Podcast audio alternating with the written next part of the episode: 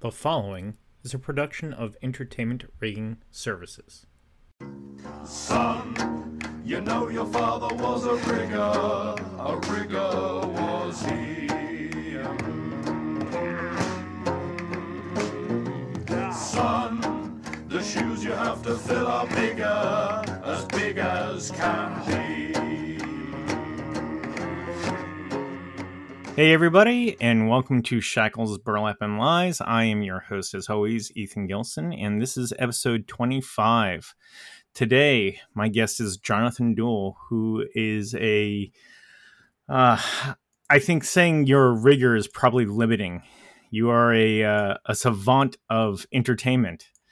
You've. Uh, Jonathan has done a lot of things in the industry from uh, design, stage manager, technical advisor, technical supervisor, um, and rigger, and a uh, very well-known uh, rigger in the circus arts, and a uh, all-around good guy. How are you doing today, Jonathan? I'm great. Thank you. Thank you for having me here. Oh, thanks for being here.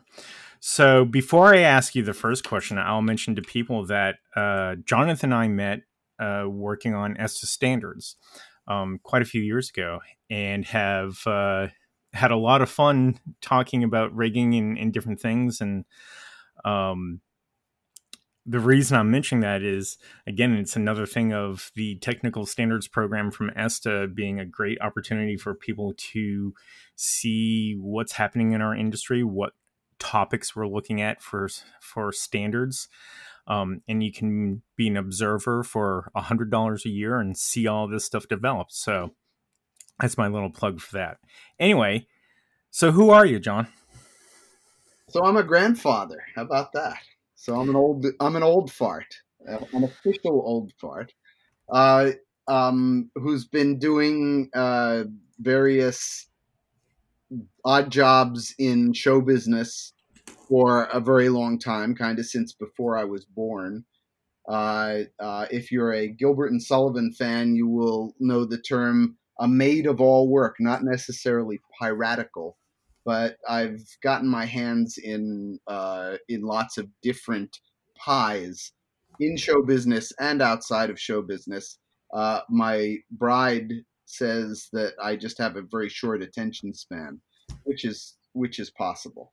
Uh, most recently and most relevantly to what we're talking about today is I spend a lot of time thinking about working on and teaching uh, on issues of rigging and risk management for uh, flying human beings, uh, whether that's acrobatic or more traditional theatrical flying. And I do uh, a lot of teaching on that subject. Uh, so that's a start. I guess we'll talk about other stuff as we go. Does that help? Yeah, it certainly does. So I'm asking a, a slightly loaded question because I kind of know some of the answer, but how did you get started in the entertainment business?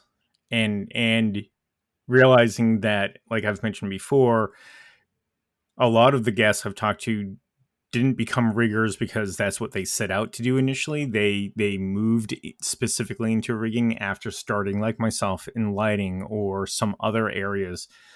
What was your origin story of of this wonderful industry? I was born in a trunk in the Princess Theater in Pocatello, Idaho.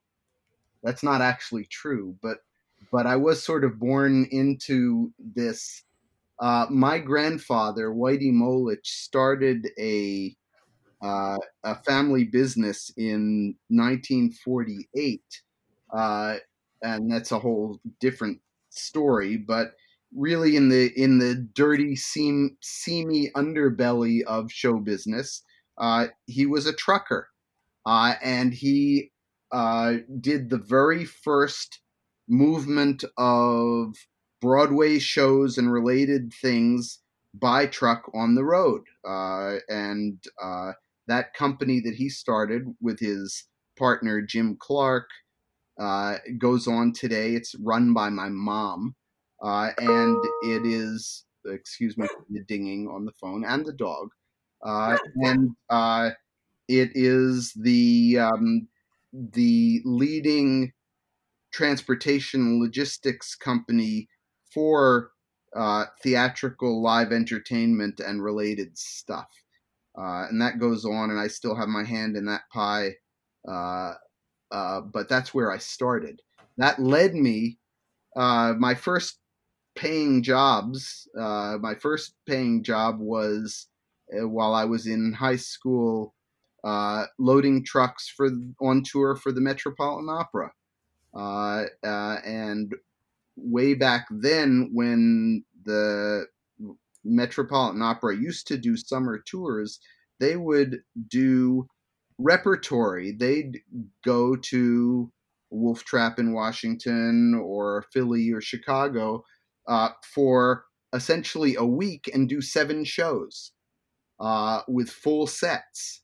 Uh, and so there was an enormous amount of logistics moving around. And uh, I traveled with the show, living in a trailer uh, and uh, and made sure that the Act Two set was actually out on stage when Act Two uh, was ready to start, which in most cases meant actually pulling it out of the truck during intermission. Uh, my second paying job uh, was on tour with another musical uh, theatrical enterprise, a, uh, a, band called Jethro Tull uh, which I toured with for two years, kind of at a, a seminal time for uh, for live concert production. At that time, there was very little stuff flown. The the PA was all stacked, uh, and the flying was uh, was very limited. But I kind of learned a lot and started seeing what was going on in the big, great big world in that. Uh, and I never left show business, although I did do other things. I, I for some strange reason, I went to law school and got a law degree, uh, and and passed the bar, and that was the end of my legal career. Um, uh, and I did work in government for a while, working on uh, international development uh, issues, uh, and worked for non-governmental organizations.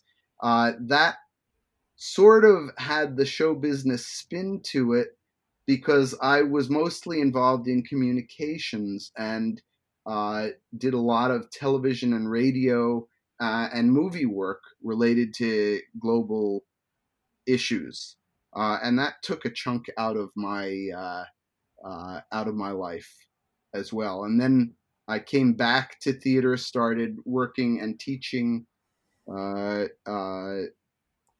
various aspects of of production, um, and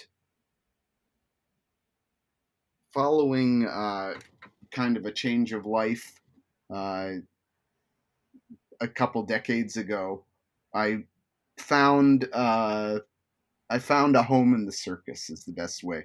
I sort of ran away and joined the circus, uh, and that happened really quite simply uh, because my daughter, who was seven years old at the time, went to a summer camp uh, where they had a circus program. Uh, and she, uh, the first time that I saw her up in the air on a trapeze, I became very fascinated by what was holding her up there. Uh, and that fascination's gone on since then.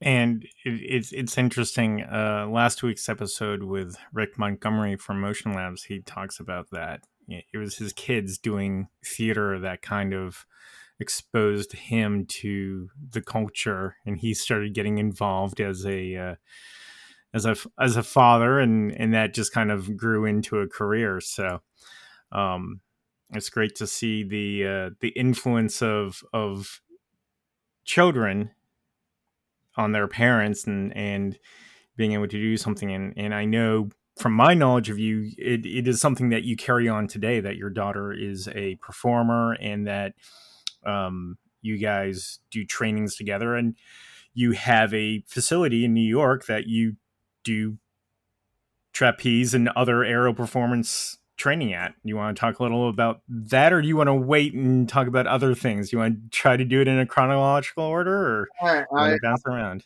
I'll follow your lead. Sarah, who is who is now thirty and uh, is the source of my grandfatherhood, uh, is a really accomplished professional art circus artist uh, and a good rigger. Uh, and we do a lot of stuff together, uh, uh, and we try and do a lot of hopefully creative things together. And I'm proud to be able to follow her around. Um, what? So, so you start researching, learning, educating yourself on the the circus performance stuff. Um, what were some of the differences that you were discovering between what you had been doing on the whether it was music or or theatrical touring application and the circus rigging? Now, I will often tell people the difference is not much in terms of there's still risk involved. There are still people involved. The difference might be that usually, like in a theater show or a concert, the people who were involved are standing underneath all of the stuff we're hanging versus hanging on the stuff we're hanging. So, what were some of those differences? What, what were some of the things that you were discovering that maybe surprised you or didn't surprise you? So, interesting. I mean, as I started to learn specifically about rigging, uh, I quickly came up against uh, lots of cultural different ways of doing things. And when I, I was uh, when I was coming up, uh, like many old farts, a lot of the the safety practices and the risk management practices that are now mainstream were still uh, not culturally fully adopted. Uh, and so I've been involved in the the evolution of those practices in live entertainment generally. Uh, circus has its own traditional circus has its own unique uh, culture, uh, and uh, it is not necessarily following at all times or in sync with the mainstream live entertainment culture, although there's lots and lots of crossover. And we have to understand that when I talk about circus, uh, circus is a lot of different things. There's no one uh, one cubby hole you can stick uh, circus into. It does range from uh, a summer camp program to traditional, what we'll call mud shows or big top shows, family circuses, uh, up to and including the uh, the Cirque du Soleils of the world uh, and the um, and the large scale technical productions that we're becoming more and more familiar with. And I've had the opportunity to work kind of in all of those. Uh, the thing that doesn't change is the physics. Uh, and so while the appetite for risk or the importance of perceived risk or the uh, level of acceptable risk will change and will vary, not only from genre to genre, but from uh, person to person. Uh, uh, the um, the physics doesn't change. So I spent a lot of time really learning about that and really trying to understand uh, what is it that's going on. And I'm not a, a big numbers person. Uh, and I never took physics in high school. So this was all new to me, uh, this practical applications of how the world works.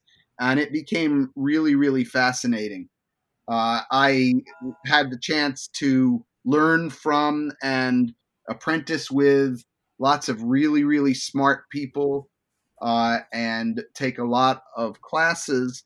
And you could see the differences uh, in style, in application uh, between various kinds of work. So, for example, uh, I imagine there are a few people who will be listening to this who are arena riggers. Uh, and today's arena rigging uh, really is a methodology which was sort of codified by Harry Donovan. I don't say invented by Harry Donovan, but um, really designed to be able to do the same thing the same way repeatably and efficiently uh, and safely uh, over a wide range of different uh, environments and applications. Uh, so it was a very, very uh, uh, almost codified methodology. Not that there aren't differences and not that there isn't all that analysis to do to figure out, but the day to day job of building points, hanging uh, electric chain hoists, uh, uh, becomes a um, a repeatable function. Not so much in circus, uh, not so much in acrobatic performance or performer flying, where you are dealing with very unique situations, unique loads, unique risks all the time, uh, and so so it takes a kind of a different take in the brain uh, to to be able to split those differences. Why why do you think unlike the other half of entertainment rigging where we've started to develop standards through ESTA, why do you think the the performer flying slash circus and and like I've mentioned before, performer flying, as you said, is kind of a it's a, a we have to define it. What are we talking about? And typically, when we say performer flying, and this is purely based on our one ANSI standard, we tend to apply that for um, the Peter Pan style flying effect, where we are not relying on the performer's ability to stay attached to the apparatus. Okay, well, let me quarrel with you about that. Sure. Uh, yes. Because because uh, this this the ANSI standard, and I hope you'll put the link in. It's E1.43, which is the performer flying standard that was written in 2016 or adopted in 2016 was written uh, by a great group of people, all of whom I admire greatly. If you read the scope of that standard, you will see that it specifically applies to any live entertainment rigging. I'm paraphrasing because I don't have it in front of me, where a human being is the load, regardless of the style of performance. Now, there are exclusions and exceptions to that inclusion. The exception, uh, the exceptions include the one you referenced, which is the standard doesn't cover the connection between a performer and the system, where that uh, connection is based on the strength or skill of the performer. It still covers the whole rest of the system and the whole rest of the operations, but it doesn't cover the um, that ultimate connection. Whereas it does cover the ultimate connection where that connection is mechanical, like a har- like a harness. So, right. so to be completely clear, uh, and I can't speak for that task group that wrote those, but I was I, as a member of the uh, the rigging the ESTA rigging working group. I was there uh, as all of part of all of these conversations. The intention was to was and is to include all entertainment rigging where the load is a human being. Uh, it is absolutely true that the impetus for that program, uh, as I think Joe Ciampelli might have mentioned, uh, was this little show that had a guy with wearing a Spidey suit, uh, and some of the challenges that he had. Uh, and that most of the people who were involved in the initial writing were people with a lot of experience and focus and attention on uh, the um, the that style of pl- flying, not just Peter Pan, but Right. specifically highly automated, high speed performer flying. Automated performer flying, yeah. And and so the reason why I was trying to create the distinction is when we were developing the standard, the concern, the valid concern was not creating a standard that would fundamentally alter or change how circus performers might be doing some of their work. We didn't want to require a trapeze artists, and and you can argue whether or not they should or not but we at that point we did not want to require a trapeze artist from having to wear a specific harness while they performed. So the challenge was how do we create a, document? And i think most of us agree that one of the the the third rails of performer flying is the selection of hardware and which hardware is appropriately designed for that use and we agree it would great be great to have a standard that applies to all of the hardware that you know that the connector from your silk to your building structure and et cetera, et cetera, is all to a certain standard so we know it's not going to fail. And that's why this is a great example of why it's such a complicated topic. And maybe that goes to why there aren't other standards. My original question was going to be Do you think it's the lack of a, a I don't want to say formal, but a well organized circus industry organization that could form that consensus body to create ANSI standards? Is it a lack of desire for that to happen? Because it, we joke all the time, hey, it's the circus, you join the circus. And it and the circus evolved from the carnival, and there are a lot of secrets that are kept very close to the breast because of the entertainment side of it. And you want to keep that mystique alive in that performance. So do you think it's uh, this combination of maintaining the knowledge and the secrets and and not exposing the outside world to how the magic is created versus no, I don't. Not not in my experience. So so again, just to emphasize the standard E1.43 covers acrobatics, whether it's in a circus or uh, in other live entertainment venue, whether it's you know Marvel Universe Live, what have you. Uh, Yep.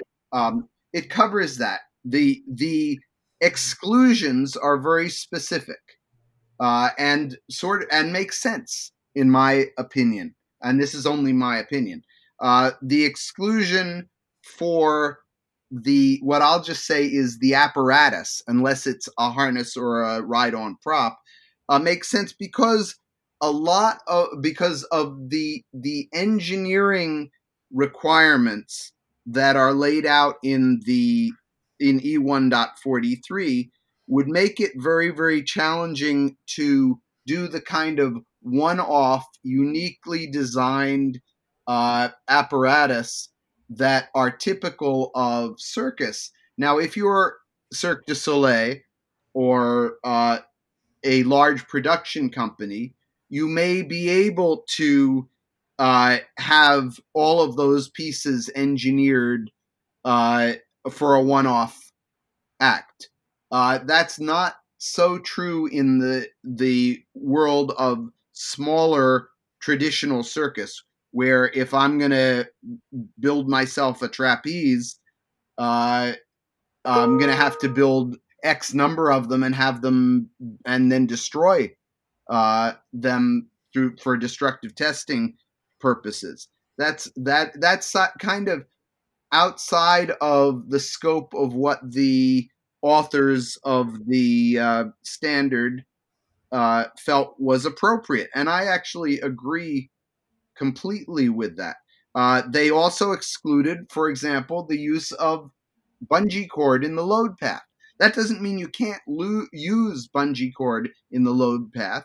It means that that that is not covered by the standard. It's way complicated, uh, and it has not.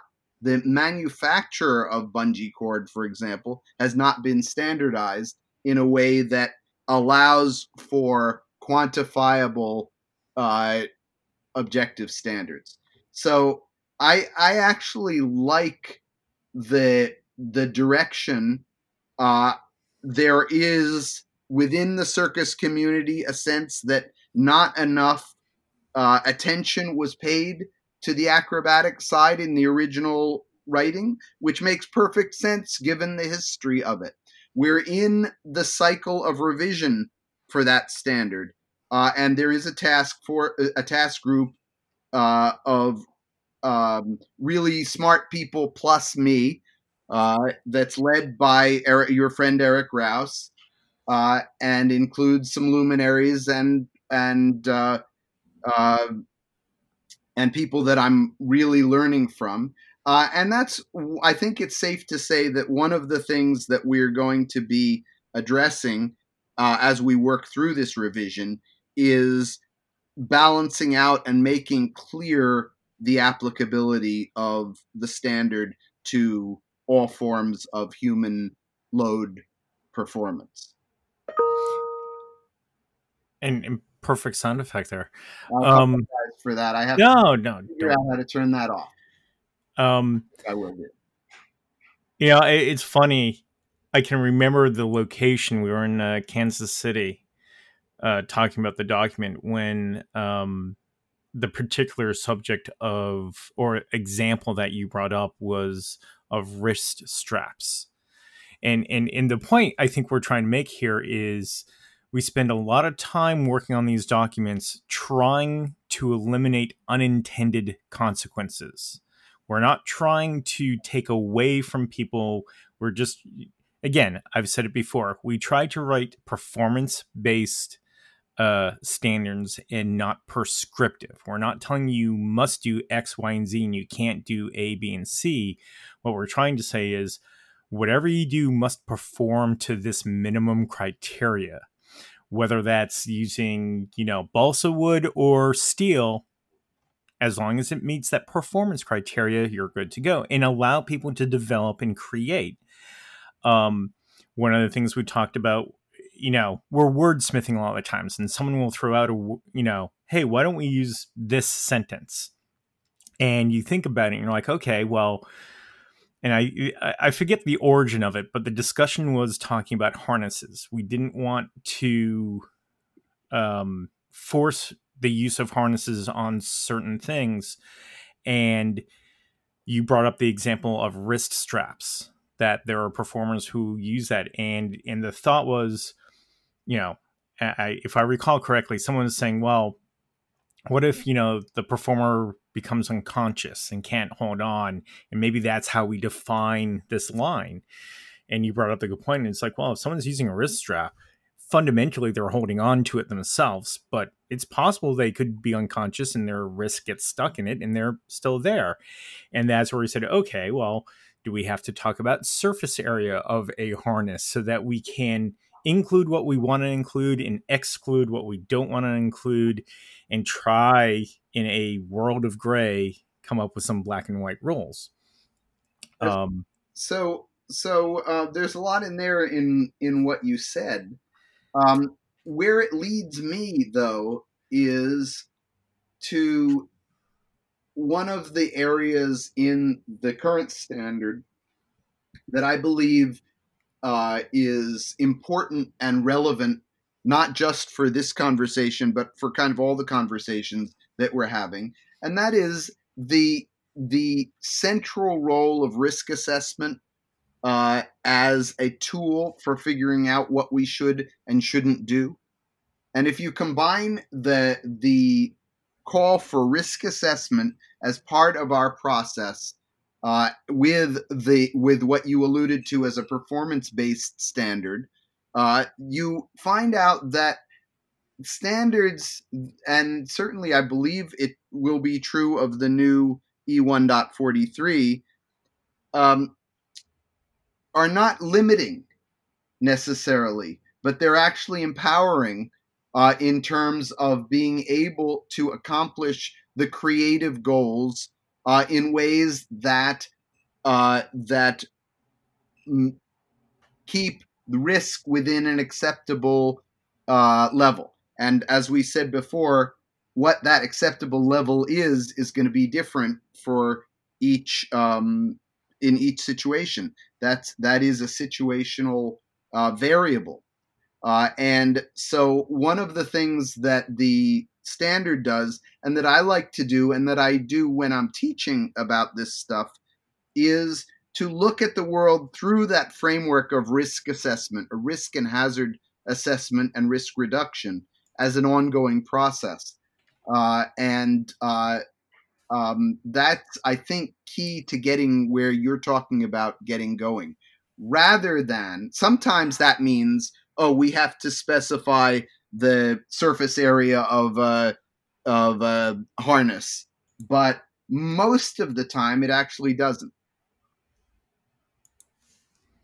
Yeah, it, it's it's one of those things that we spend a lot of time trying to figure out and in in in I say we it's the entire industry. And again another important thing for our listeners even if you're not an observer you're not paying to get the instant information. So when you're an observer of any of the working groups when a draft document goes out to the working group so Jonathan and I decide we're going to write a standard about um, silks, specifically silks. And we come up with a bunch of language. We write what we think, you know, hey, it can't break at less than 10 pounds of force. It has to be blue and it has to be this specific silk from this region of China.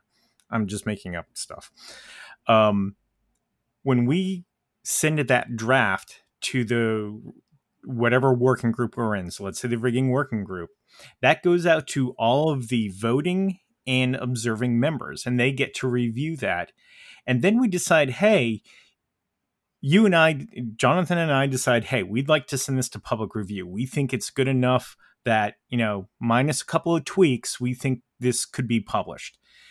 So we're going to send it out to public review. Well, the consensus body, the working group, looks at it and says, yeah, we think you're, you know, we don't like the fact that you said blue. We think that's really limiting or whatever they may feel that we should maybe can give more consideration to. So that's what being an observer, you don't get to vote on that, but you see that communication. You don't have to pay that $100 to be involved though. When that document goes to public review, and you can actually set up RSS feeds from the TSP website to get emails that say, hey, this document just went out to public review. You can go and look at that. So, a person who works in circus rigging wants to see more input from their in their part of our industry on a standard you don't have to be a voting or observing member you can make comments in public review and say I think you need to give more consideration to this. Now, here's the thing you can criticize, you can say something is wrong, but you have to offer a solution. You can't just say, I don't like this. That's you can say that, but we don't have to address it. So what we're looking for is we I I think you should change the word this to that and here's why. And then the task group responds to you saying, hey, that's a great idea. We didn't consider it, or we think we covered it for this. So the long winded point that I'm making is getting input from the people who are going to use these documents, specifically documents that are very specific and very difficult us to write because there's a lot of different opinions about it. Getting that input is a very important part of the step. And when we publish a document the first time, it's not perfect. And when we revise a document, is where we start to look at okay, things that we couldn't get to or couldn't work through the first time. This is a chance to get more information, more people involved in it, and get input and make a better document. So that's my very long winded uh, soapbox discussion of why people should be involved and make public review comments because even with a task group of nine or 10 people, it's still not a large enough knowledge base for such a large topic. And so getting other input is helpful. And Ethan, I think you speak from experience as the leader of a couple of uh, task groups, both current and past. So you know what you're talking about in terms of the input and the process. Absolutely. I you know, the current we're we're going through a revision of 1.39, which is the fall arrest for portable structures standard. And one of my employees, a person who works for me and is a friend of mine, um, had public review comments. And he's a, he his background, he does this entertainment rigging thing because it's fun he uh, he was an attorney. He was a rocket scientist. He's a very smart guy, very knowledgeable. He had some comments, and it it makes it interesting when you're like, okay, we we see your comments. We don't agree with them, but that input's important. Um, because again, it, it's such a broad topic, um, and you know, I joke that rigging is the the last of the wild frontier of the entertainment business. Performer flying within rigging is even a smaller subgroup of that overall rigging group. So the resources are fairly small in comparison to what is already a small resource of entertainment rigging. So not all of us can be experts on everything. Well, that's sure true for me. Is uh, uh, I'm even in this what you describe as a small world uh, there's always stuff to learn and people to learn from uh, and people who are are in the in who are doing this work but may not be part of the conversation uh, the same conversation every day and from whom there's an opportunity to learn so it, it, that's one of the things that is fun about it. I'll agree with your friend and colleague there. Uh, um, it is it is by no means cut and dried. Uh, it is an opportunity from a creative perspective to create magic, to create performance magic, uh, to enable uh, magnificent artists to do what they do, and because this is entertainment and not uh, ending the COVID pandemic, uh, to have everybody go home at the end of the day with the same number of body parts arranged in roughly the same uh, configuration as they left.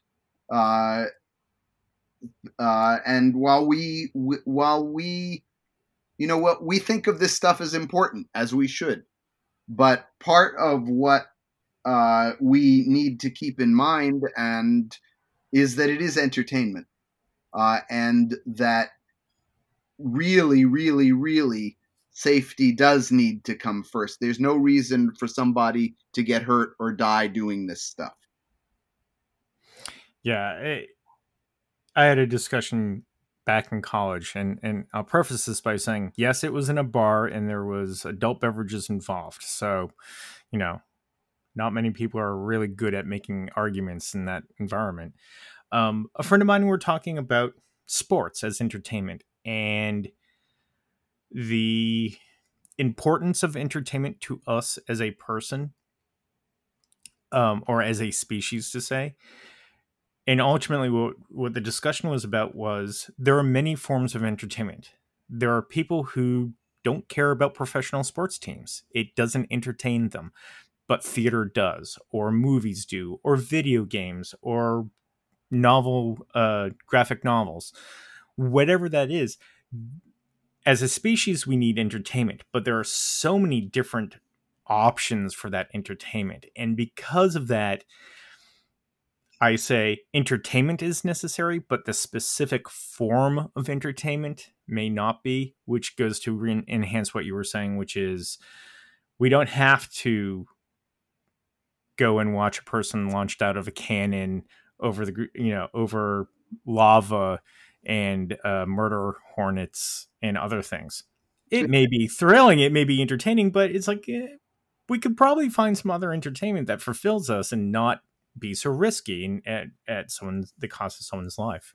And one of the th- one of the it's an interesting point. One of the evolutions in the circus uh, has been, you know, I mean, the circus uh, is known for daredevils and risk, and that it has certainly been traditionally a part of the attraction uh, uh, for why do you go to the circus, uh, and um, there is a cultural shift going on and a recognition that what we're really talking about is the perception of risk and if we can manage right. the risk to keep it within an appropriate sphere uh, we're never going to eliminate that risk uh, but if we can manage the risk properly uh, so that everybody does go home and the artistry is creating the perception of the risk or morphing that into an appreciation of the craft skill and artistry. So right. When Nik Wallenda walks across uh, Niagara Falls or uh, another site, uh, and we we watch him walk across there, uh, we can be amazed by that, even knowing that he uh, has a safety tether uh, and so that that he is not actually at risk of plunging into the abyss.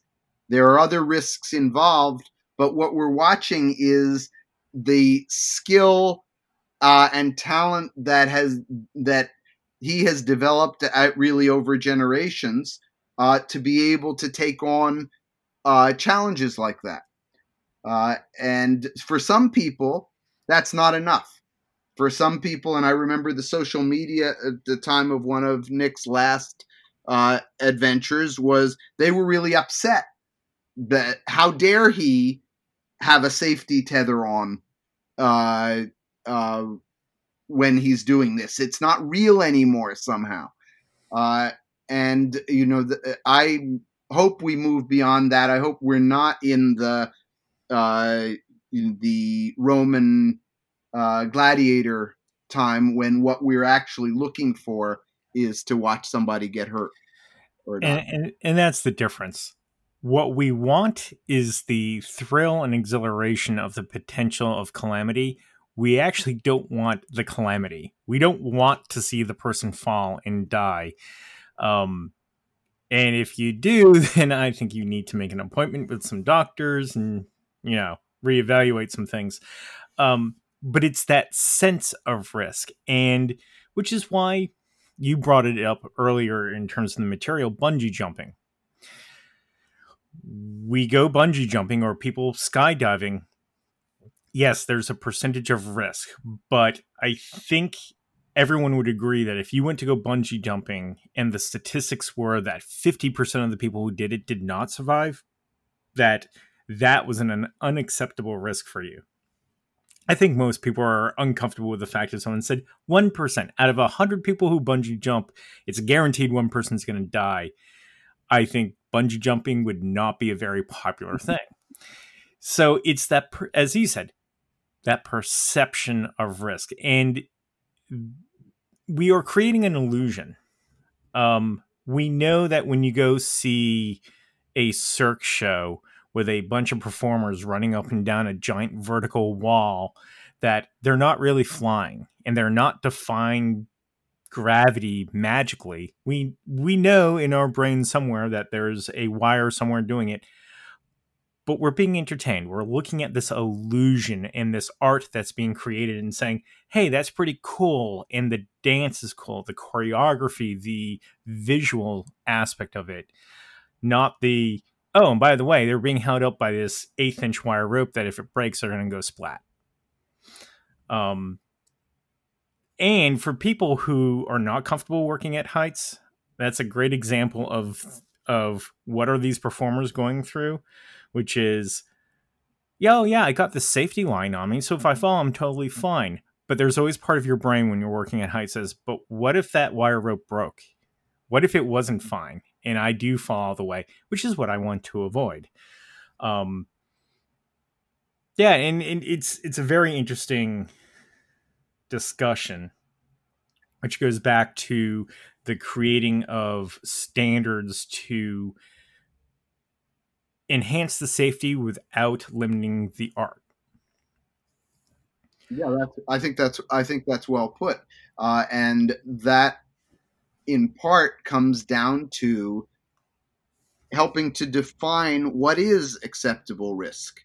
Uh, and so, for a trained acrobat who is leaving the ground uh, to do their art, they are accepting the risk to the extent that they know, you know, gravity is not just a good idea, it's the law. And everything that we're doing uh, is a way of creating the illusion of getting rid of gravity or uh, or or related idea. But we in doing that we are taking risks now, and we accept those risks. Now, do we accept those risks on behalf of somebody who buys a ticket to see the show from the third row? Uh, the the um, the level of risk that we deem to be acceptable varies from where we stand and where we sit. I was just thinking that the entertainment of a high high tension wire or trapeze artist at the circus, the traditional and big top circus, when they fall, you still scream when the person falls, even though you know they hit the net or the crash pad or whatever they're using and they're okay and they hop up and they're like, look, I'm okay. But the audience still has that emotional ride, which is what you're trying to to create as a performer. And you've succeeded. So the reality is we're not I mean, we're very bluntly saying we want you to have that adrenaline rush of the perception of the risk without the catastrophic failure of that risk you can have both. So if we can have both, let's figure out a way of, you know, doing that the best we can. And actually, what you've said is really a nice encapsulation of kind of what where the juice is for me in this game. It is it is figuring stuff out. It is trying to create the magic uh, without using Harry Potter's wand, uh, using the tools that we have. How do we create that magic, uh, and how do we do it in a way that uh, that is uh, acceptable in terms of the risk uh, that we're that we're subjecting ourselves and our performers to? Uh, but it does come back to what is the what's the the way we used to say what's the gag what is it? What is the effect that we are uh, attempting to accomplish? Uh, and the ingenuity uh, and the creativity of the folks who uh, who create that magic. Whether you're talking about Jim Shumway at Tait uh, or somebody in a family-run small circle, the level of ingenuity is uh, and commitment to the result is the same. Absolutely. So, the the question that popped into my head related to okay, so how do we do the the the gag safely? One of the areas of debate within performer flying performer flying is the selection of use of hardware not in the apparatuses you said earlier, whether that's the trapeze or the, a silk or a ring or whatever it is, but in the rest of the hardware, for instance, specifically carabiners. Mm-hmm. And the challenges associated with the fact that traditional rock climbing, sports climbing hardware is not designed the same way as industrial li- lifting or even uh, carabiners and hardware designed for rope access. Rope, I can't articulate rope access or rescue, high angle rescue stuff. So, one of the questions I normally ask people is: Is there a, a widget or product that's caught your attention recently? Are there products that are coming out now that are kind of bridging that gap of being purpose designed for performer flying or anything that you've found that you like? How do you go through your selection process in a broad stroke of the hardware to maintain that safety side? Right. Okay great. So i'll i'll uh, start by going back to the standard uh, because the standard uh, the E1.43, and I will say similar similar uh, approaches are taken in other standards. Really talk about the the answer to the question: how, what are the characteristics of hardware that are minimally acceptable uh, to accomplish the goal? So fundamentally, we have to start by knowing what our loads are. Uh, this is true for performer flying, acrobatics, uh, or arena rigging. We have to know how what what those loads are, uh, and what the what the um, E1.43 standard does is it it helps us distinguish that and helps us figure that out because the terms can get confusing and complicated. Uh, and uh, I remember that when I took courses with Jay Glerum years and years ago, he used to use very technical terminology. He used to say, What we really need to know is when will the sucker blow up? Uh, and so we'll call that, we can call that the breaking strength of the of a particular piece of hardware, or it could be not hard. It could be soft. Uh, it could be a sling. It could be uh, it could be fiber. It could be wire uh, fiber rope, uh, wire rope, whatever it is. When will the sucker blow up? Uh, um, and obviously, we want to be sure that we never approach applying a load that gets close to the point of when will the sucker blow up. So the uh, to me that's the key piece of information. Uh, and then the question of what is the relationship between when will the sucker blow up and how much load are we actually putting on it? And how much load are we allowing ourselves to put on it?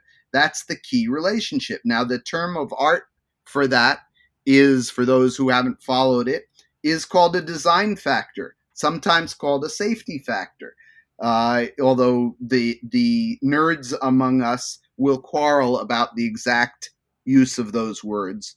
It, in my world and for my purposes, I'm going to use them the same way. Uh, so the ratio between the load that we are going to the the loads and forces that we're going to apply to the hardware or to the system and when that system will blow up. The break, we'll call that the breaking strength. Uh, it gets way more complicated when you start talking about elastic and plastic phases and yield points, uh, but we'll keep it simplistic for now. That's a little that's a little bit of a rabbit hole. I love rabbit holes, but that's a little bit of a rabbit hole. Uh, and the E1.43 standard gives us three different ways of looking at it. They say, well, first you have to know what your what the weight of the of the let's call it the performer and apparatus how much is that thing going to weigh and that's a place to start uh, and for reasons that are historical we're going to assign that with the name working load limit or allowable load. that that is the load, the static weight of what it is that we're hanging or who it is that we're hanging up there. Uh, then they say, but wait, we have to go beyond that because we know that that whenever something moves, it's going to uh, multiply uh, the force that's applied based on that load. Uh, and so the the term of art that people use for that is they call them dynamic loads. Uh, and if they happen really, really, really fast, uh, uh, in show business, we tend to call them shock loads. Really, really, really fast. Uh, but the standard calls them characteristic loads. Uh, and the, st- the characteristic load is defined as the, the weight plus any normally expected uh, uh, additions to that weight uh, usually as a result of dyma- dynamic uh, movement. Starting and stopping, accelerating, deaccelerating are all, uh, and this is a whole other wonderful rabbit hole to talk about, but um, but are going to create a larger number. Uh, so that um, that uh, leads you with the characteristic load. Then because the uh, standard writers were smart, they said, but wait, we don't want it, we know what the characteristic load is. We know uh, what we normally expect our performer to produce, to generate uh, when they do their act. But what if something goes wrong? What if uh, let's say we're operating on a high speed winch, and for example, the power gets cut to the building and the brakes slam on really fast. And we have a load that is not intended, uh, and it's not something that we ever want to happen, but we still don't want the system to blow up. We still don't want the sucker to blow up. We still need to support it. Uh, the standards writer call, writers called that a peak load. Uh, and that can get a little confusing because, in my mind, I would have used, I might have used the term peak load to talk about the the maximum load that I would expect. But the standard writers were thankfully smarter than me, and they looked beyond that to what could possibly go wrong here. Uh, and so they had a they have a peak load. Now, so we have a working load limit, we have a characteristic load, and we have a peak load, all of which need to be less than the breaking strength of our hardware or of the weakest link in our system. Uh, and the question then becomes how much less? Now, the standards writers adopted a formula, uh, and the formula was designed one because it was seen to be prudent and based on good engineering and good data, and two, because it fit that sweet spot that you are talking about, where it actually worked and didn't make it impossible to do the job of creating the magic. Uh, and what they said was that your design factor needs to be a factor of 10 based on the ratio between the working load limit, that is to say, the static weight, and the ultimate breaking strength or minimum breaking strength. And I know I'm using words imprecisely, but I'm pointing in a direction.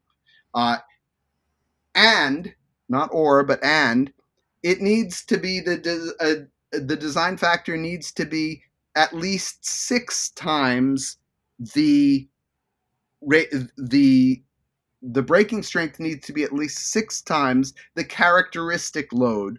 That is the load that we would normally expect to be produced by the dynamics of the act.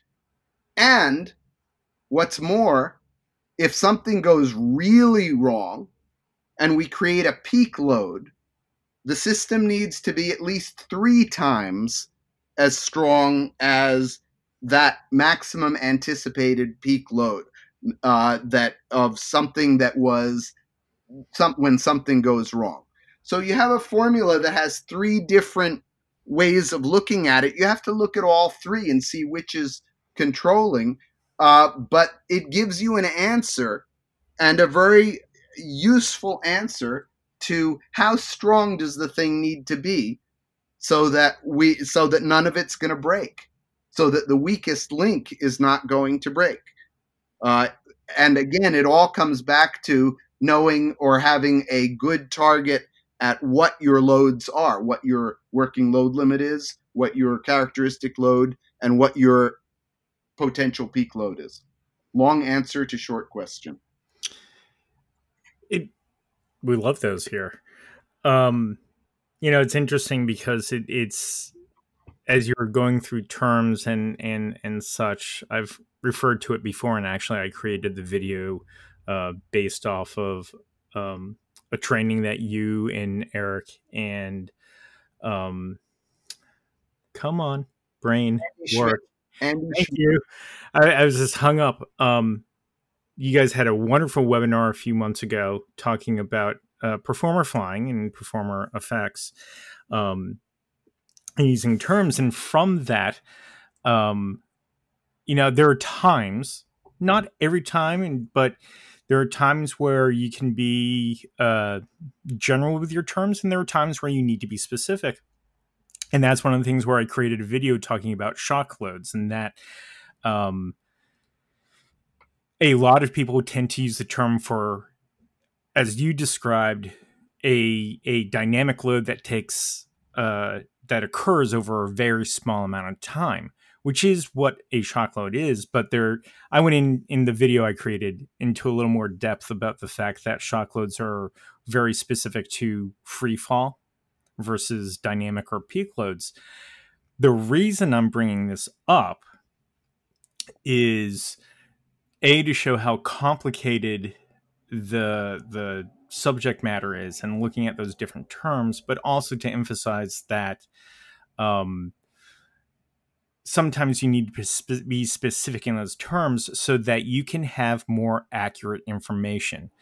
And so it, it, goes to a, a, a story that we're going to share about, even though we weren't talking about a performer, we're talking about the same subject, which was an object moving. Um, and us getting an opportunity to learn about an area that our knowledge base was not as broad as we thought it was. So I'll, I'll, I'll set it up. A few years ago, we were out in Las Vegas at LDI, and traditionally, ESTA would hold uh, one of their quarterly meetings at LDI. Now it's NAMM. well, now it's online because we can't meet with each other. Um, but traditionally, we would do USITT and LDI as two of the four meetings, and then we do uh, the middle of Texas for the other two. And you and I were sitting next to each other. We go through the rigging working group, and you leaned over to me and said, "Hey, you know, I I have this project that I've been asked to work on to figure something out. Can I pick your brain?" and we sat down. Do you want to describe what the project was and and what the challenge was? Yeah, I mean, no, no, nobody will uh, will know what I'm talking about, but there is this little show where at the end of the first act, this chandelier has a problem and sort of comes down and does nasty things. At least it has the the the illusion of doing nasty things. Uh, and there was a production of that show uh, that had acquired a fairly wonderful chandelier to do this effect. And it had all the bells and whistles in it. I mean, it smoked, it sang, you know, uh, Skip to My Lou, it shook, it did everything. It had some big motors built into it, uh, and it descended uh, in uh, in all its glory down uh, at the end of Act One before the blackout. Uh, and the question came up, and I was asked to to weigh in on this: is what's the maximum force that that chandelier could apply to the building, uh, so that then the engineers involved uh, could um, make sure that the building would support uh, all of those loads anticipated, normal, and unanticipated, or it, using the the term of art that we've just introduced, the peak loading. Uh, what's the worst possible thing that could happen uh, uh, in terms of the load that would be applied by that chandelier to the building? Uh, and it became clear that, as you pointed out with shock loading, that the highest numerical load was likely to be a, a sudden stop of an object that was moving fairly rapidly. Uh, uh, the it's not the long fall that gets you; it's the short stop at the bottom, right? Uh, exactly. So, um, so then it came to us to try and figure out, well, how short that short stop was going to be. Uh, and without going into the the whole story, there was some data that we had, and there was some data that we didn't have uh, to um, in order to analyze this. Uh, for those who are uh, automation wizards, uh, you will know that we're talking about something that is commonly called a category zero stop. Uh, uh, the the way the brakes are designed on these uh, devices is such that uh, it defaults to closed, and you apply power to open the brakes to allow motion. Uh, and if for some reason that power gets cut uh, in an uncontrolled way, those brakes are going to slam on, and they're going to slam on really, really fast, uh, and that's going to cause uh, the highest peak load or the highest shock load uh, in this case. And figuring out how fast that was again required some engineering information uh, and some extrapolation uh, and uh, and a little bit of math so that we could answer the question uh, well how strong does the building need to be? Uh, i don't know uh, ethan is there more that you want to say about that? But that that's kind of the, the that is that is the, the the the broad stroke. One of the things i'll mention is the original uh both english and us design of this apparatus had the machinery above the ceiling of the theater. This particular tour, um, they changed that to where the machinery was uh, suspended underneath the ceiling. Well, um, no, to be specific, the machinery was built into the chandelier. Right, exactly. So that's why we were doing this, even though it was only a few years ago. It was a, a new production. It was a little different. And um, one of the things uh, I remember when we were sitting down and you were going through this, and you and we started roughly at the same place, which is we have this equation we all use for shock loads. Um, and we knew that it wasn't a pure shock load because it wasn't falling at 32 feet or 9 meters per second squared. It was something different. So we knew that was a little different. And some of the original calculations you had done, your gut was telling you that the answer wasn't correct. You didn't know how incorrect it may or may not be, but it, it something was your intuition was telling you uh, this isn't right. And you had talked with a couple of our friends who are engineers and and we were kicking things back and forth. So you and i are talking about this. And i've mentioned before my older brother is a physicist. So i called him and i said here's what we're trying to figure out now at this point for me it's a, a, a academic process I'm like i want to learn i want to know what the answer is if this ever comes up in the future and for me, for me i just didn't want to drop a chandelier on something right exactly. Um, and that's where, unfortunately, my brother had to educate me again, which is our original calculations, we were using pounds. And people have heard me talk about this. I talk about it in the video I did about shock loads. Pounds is not a measurement of force. or mass, it it is the force of gravity on a particular mass versus uh, kilograms, which is a measurement of mass. Kilonewtons is the measurement of force on mass. So, what we learned was that we had a conversion issue. What we knew that this chandelier weighed in pounds, we were using those pounds to try to figure out what this peak dynamic load would be. And what we actually needed to do was use mass and not pounds. Why is that important? Because we were trying to take pounds and multiply it by acceleration, our speed. And so basically, we were double taxing our mass. We were applying that acceleration twice once in the weight in pounds and then in our speed. So that's where we learned about slugs. So one slug is about 32 pounds, and a slug is the US increment of mass. But we don't ever use it outside of, you know, actual scientists. And that's where once we converted the pounds to slugs and then we changed, you know, multiplied by our speed, we started getting answers that we intuitively felt were a lot better. And it's one of those very interesting things where you know it took a physicist to be like oh here's your little thing.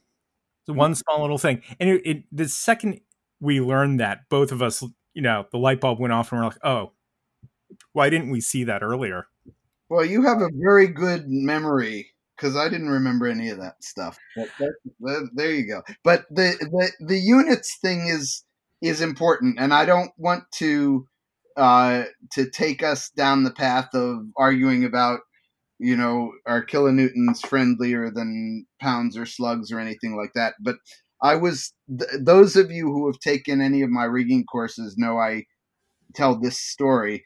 Uh, I was actually teaching a course in Boulder, Colorado, uh, and took a walk during lunch uh, and came to a bridge.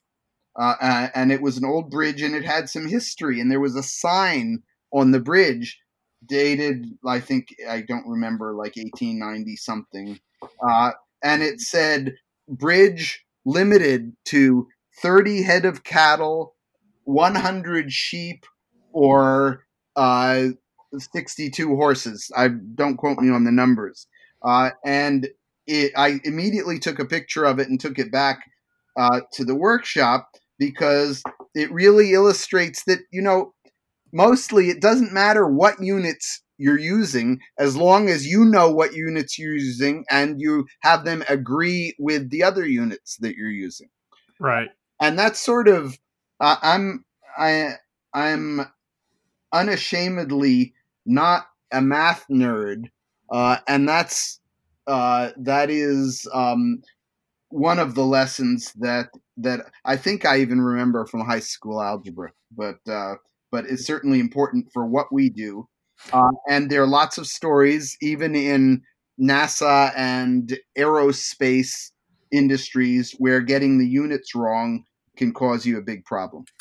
Absolutely, and and and the point being clarity. It's funny. Rocky wrote a um, an article years ago about um, clarity versus confusion, where he was talking about uh, rigging math variables and the terms we use for them. So if you've taken rigging training, your instructor, if we're figuring out bridles and you want to know how much force is in each bridle leg, and I stated that very specifically, some people might call that tension.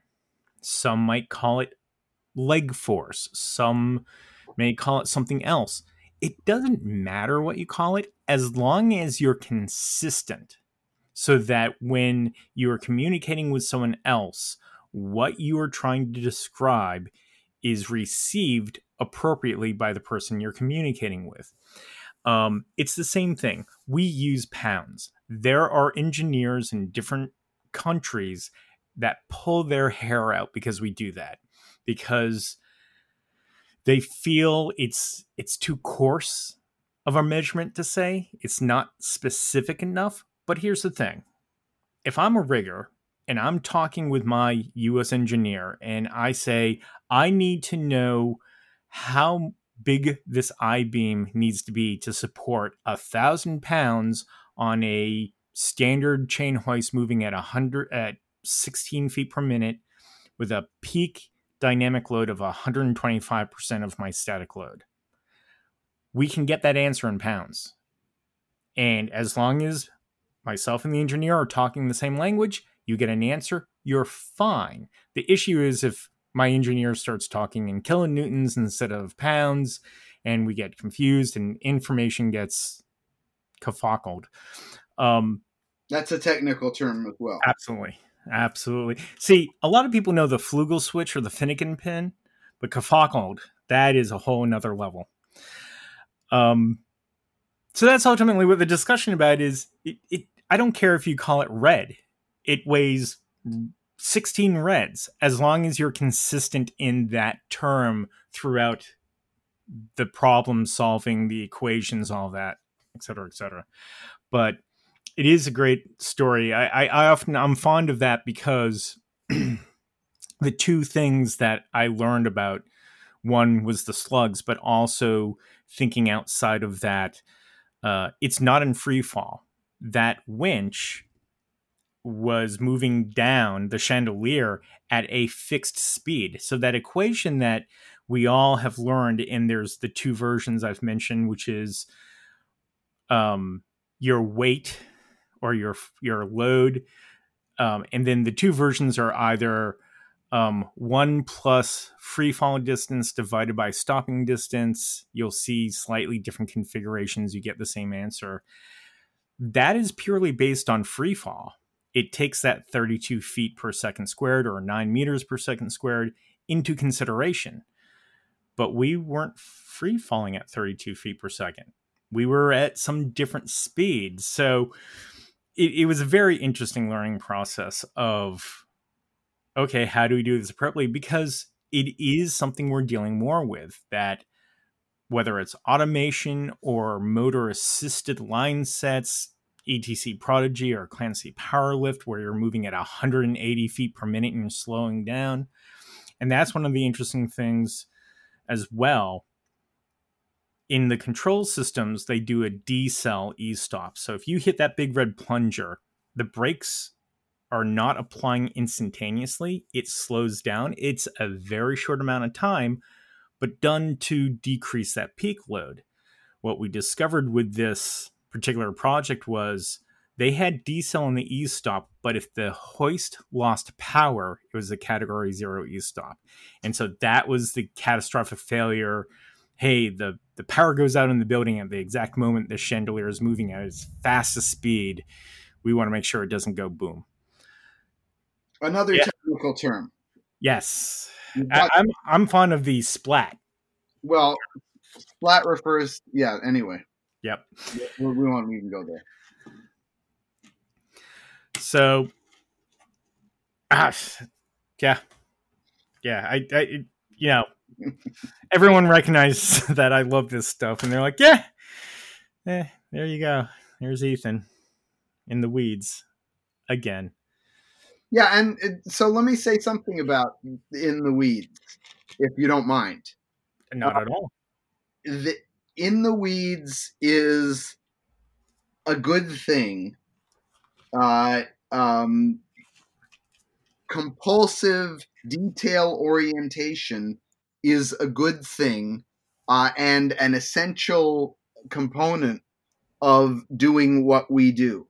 Uh, and so that real detail orientation uh, is one of the characteristics of the best riggers I know and the best uh, and the people that I would really be most happy having my life or my daughter's life uh, or any of my colleagues' life dependent on. Uh, there's nothing nothing wrong with that. Uh, it it is also, uh, and I know you share this. Uh, it is also extraordinarily important and helpful to keep the big picture. Uh, and I find it's always a dance the balance between the big picture what are we trying to accomplish? What is the gag? Uh, what are the the the major components of our work here uh, with the ability to delve down deep uh, into the the minutia of this stuff? Because the minutia of this stuff is life and death so so uh, please don't uh, don't um, denigrate the uh, the nerditude or the getting in the weeds tendency. It matters. I I think I'm gonna have a friend of mine who's an artist come up with a, a visual, which is to be a teeter totter, a seesaw, and on one side will be a, a, something depicting in the weeds, and the other is to be the words "overanalysis leads to paralysis." Well, which is, is a saying saying of a friend of mine. Uh, what I'm saying is there's a balance. You know, you can't go too far to either side, um, and the the thing you learn over time is where to find that balance when when sometimes you have to be a little closer to one side or the other but ultimately to get to the result which is successful execution of the performance. Yeah with everybody going home. And i will say that the uh, it's sort of both and rather than either or for me uh um yes. Yeah and, yeah. and um the way I the way I tend to approach dealing with the weeds is to say, gee, in my world, if I have to get into the weeds, I'm operating too close to the border. Uh, and so I want to be in a situation where I don't have to do math down to three decimal points because uh, because I'm allowing sufficient margin so that I'm not ever close to whatever that boundary condition might be. Uh, and that I'm using equipment uh, and practices that keep us well within the sweet spot uh, of what we're doing. Uh, and that is a balance because uh, you could say, well, just make the darn thing stronger, make it stronger, and then you end up with you know a an eight ton shackle uh, that is going to have consequences uh, and make the performance not possible because you just got so much hardware floating around. Uh, uh, so that is a balance, but the way the the mindset for me is to find a sweet spot where I'm not close to the boundary condition uh, that I am, and then and so that that third decimal point doesn't really matter to me. Yep, exactly. Um, it, one of the things I teach people when we talk about rigging math is I'll I'll say round your weights up and never your measurements because your measurements rounding a measurement can have significant effects but I then I, I quote Harry, which was as a rigger, as long as I come up with a number that is larger than what I am likely to see in reality, we're fine. Um, and that's the goal. So, you know, oh, it's 16.3 pounds. I'm okay calling that 17 pounds. Not 16 because I don't want to sh- short sight it, but yeah, round it up. You know, there there's there's time for precision and there's time for adding a little additional design factor to to make sure that uh, you're covered and it also makes life easier. So uh, i mean one of the classic cases is when you're looking at uh, the force exerted on a point by uh, when there's a pulley or a change of direction going on in a line uh, and we we call that resultant force. Uh, and uh, if you use the trigonometry, you would know that a 90 degree bend is going to apply a one a multiplier of 1.41 on the uh, on the point low on the point that is supporting the pulley. Uh, 1.41 is an odd number. It's really okay with me if you make that one and a half. Uh, and not even do the trigonometry or even consult the cheat sheet. You got 90 degrees, add, multiply by one and a half to get what that point load is there. Uh, Yep. It makes it easier. It, you're rounding up, uh, and you're not having to, frankly, you're not having to spend your limited attention on things that are not going to be the potential points of failure. it's funny when I took the ETCP exams in 2005, I had all the equations in my head. Hey, now I use little tricks. I'm a very visual learner, so I I would reverse engineer the equations to figure out how they were developed and I would look at the components. Okay, this number comes from here and look at that relation. That's how I memorized them. 10 years later, yeah, not in my head. I, you know, started using either, you know, spreadsheets, different things to make it more efficient. I still, you know, have it in my brain, the visual side of it, and can recreate it.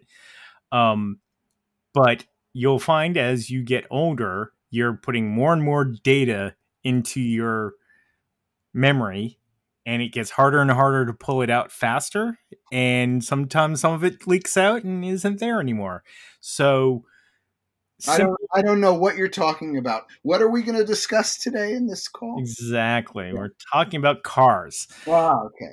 um and, and it's funny we used th- there are terms that we used to use for describing these things that are changing over time because of their origin so now i refer to things as uh, commonly accepted rigging practices so instead of 1.41 1.5 that's that's an easy one um I don't remember what the cosine and tangent of one and a half degrees is, which is the maximum amount of fleet angle you're allowed on a sheave. But I remember pi 3.14, and I know a oversimplified thing or something that I can easily remember is that if you take your your distance in feet, so I have a two sheaves and they're 10 feet apart. My allowable offset is the distance in feet times well it's not pi but it's 0.314 so i remember pi i remember 314 i just need to move the decimal over and that gives me my offset in inches so never again do i have to sit there and say what's the it's one and a half degrees and what's the sine and i gotta remember trig to figure this out nope got a little trick that I can do. It's easier to remember. It's more useful for me as a practical rigger to be able to use that knowledge and to work efficiently. And and that's that's what a lot of the education is, learning those little tricks from each other of how to make it efficient. And yet still safe. Yeah, efficiency and safety are not necessarily in opposition to each other. Correct. Ah, this has been awesome. I just Fun, fun times, Ethan. Oh yeah, yeah. see, I mean, you and I are just a perfect advertisement for why people should attend uh, standards writing discussions. I don't know. I don't know. Um, I will will say that you know I've listened to a bunch of your podcasts uh, and really enjoyed them and really listening to the people. A lot because this is a small world. A lot of the people are people that I know and respect a lot. Uh, among them, not to single anybody out, uh, is Mr. Eric Rouse, uh, who I give a lot of credit to in terms of helping me to be a better teacher. Uh, uh, and I will mention that uh, that if you're interested in diving into more acrobatic rigging specific stuff, uh, Eric and I are working on a plan for a new course uh, on his uh, um, platform and with his organization. And so stay tuned for that or get in touch with me if you're interested or with Eric, uh, and we'll figure that one out. It's not not in concrete yet, but uh, but uh, we're looking forward to doing more of that, figuring out how to communicate uh, about this stuff with folks uh, in in ways that are more more efficient and more effective and more fun. Yeah, absolutely. Um, so I'm going to ask you two questions, Okay. two more questions. You kind of just alluded it to it, but here's a question that I haven't asked. Uh, I didn't ask last week. Who have some of your mentors in rigging been? Oh, you. Um, uh, the, it, it's a wonderful, wonderful, wonderful community uh, that we are a part of, uh, and uh, and I really enjoy and learn from uh, uh, a lot of a lot of people. Uh, and I wasn't being facetious, Ethan, because I follow your stuff uh, and I learn from it. The the going back to the beginning of my rigging world, Harry Donovan and Jay Glerum were early and important teachers for me as well as for many others. Uh, our esteemed Uncle Bill has been a part of that. Uh, Eric uh, uh, is very much a part of that. Uh, I've learned a lot from a lot of people uh, in the circus world, some of whom wouldn't know an equation if it walked up and hit them. Uh, they're some of the the smartest and I will say safest practical riggers in the world and problem solvers. Uh, uh, among them, Brent Van Rensburg of Zip Zap in South Africa, uh, and I could list others, but um, but we'll use that as a placeholder. Uh, all of those folks have been teachers and mentors and uh, and um, exemplars for me as I've learned and as I continue to learn. I think that's a, a critical thing that we always continue to learn. We, we, I say it over and over and over again that I'll get out of this business when I don't want to learn anything else.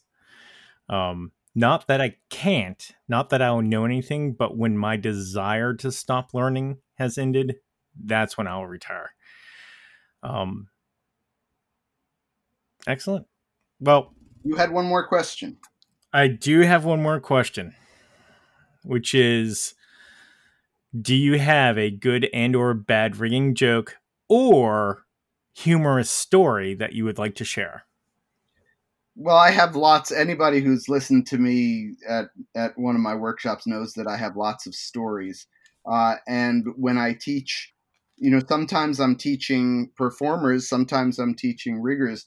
Um, I was telling one of those stories at a recent at a recent workshop, uh, and I think I said something uh, that was seen as, shall we say, disparaging uh, to uh, to an old time rigger. Uh, you know the you know the type that I'm talking about. Uh, he generally has a black T-shirt on that says "rigger" in big, big, big letters. Uh, so I said something casually that might not have been uh, the most diplomatic uh, and then I, you know, I put my really put my foot in it because because I said this this to him, and he said, "Wait a minute, I'm a rigger," and I said, "Well, that's okay. I'll speak slowly." It, it, well, it wasn't the right answer. Uh, it's kind of like we said, I guess, la- uh, last week that uh, there's only one rigging joke and all the other are true stories. Okay, I'll buy that. Yeah. Yeah. Well, Jonathan, uh, thank you for spending some of your time talking about uh, yourself and some interesting topics. Um, I will mention to people that, and I'll throw in the show links uh, a couple of things. One, uh, Listo Flying Trapeze, which is the uh, the training, the the circus, uh, the trapeze school. Hey, you know, I could use the word in the name uh, that you and your daughter run in New York. Um, as well as some of the other things, the ESTA standards um, that we talked about. I'll throw those in the show notes and get that in there. Um, certainly do keep an eye out for uh, some of the online training that Jonathan and Eric Rouse are going to do, uh, which is tailored to the aerial performance side of our business. And again, I, I appreciate the time. I always love talking with you. Um, have have a great time, and I certainly think our listeners uh, will enjoy it as well. Well, I can't promise that, but thank you very much. Absolutely. And of course, to the listeners, thank you for bearing with us through this weedy, weedy episode. But I still think it was awesome. I appreciate you listening, and until next time, keep the pin in the shackle. Son, you know your father was a rigger, a rigger was he. Son, the shoes you have to fill are bigger, as big as can be.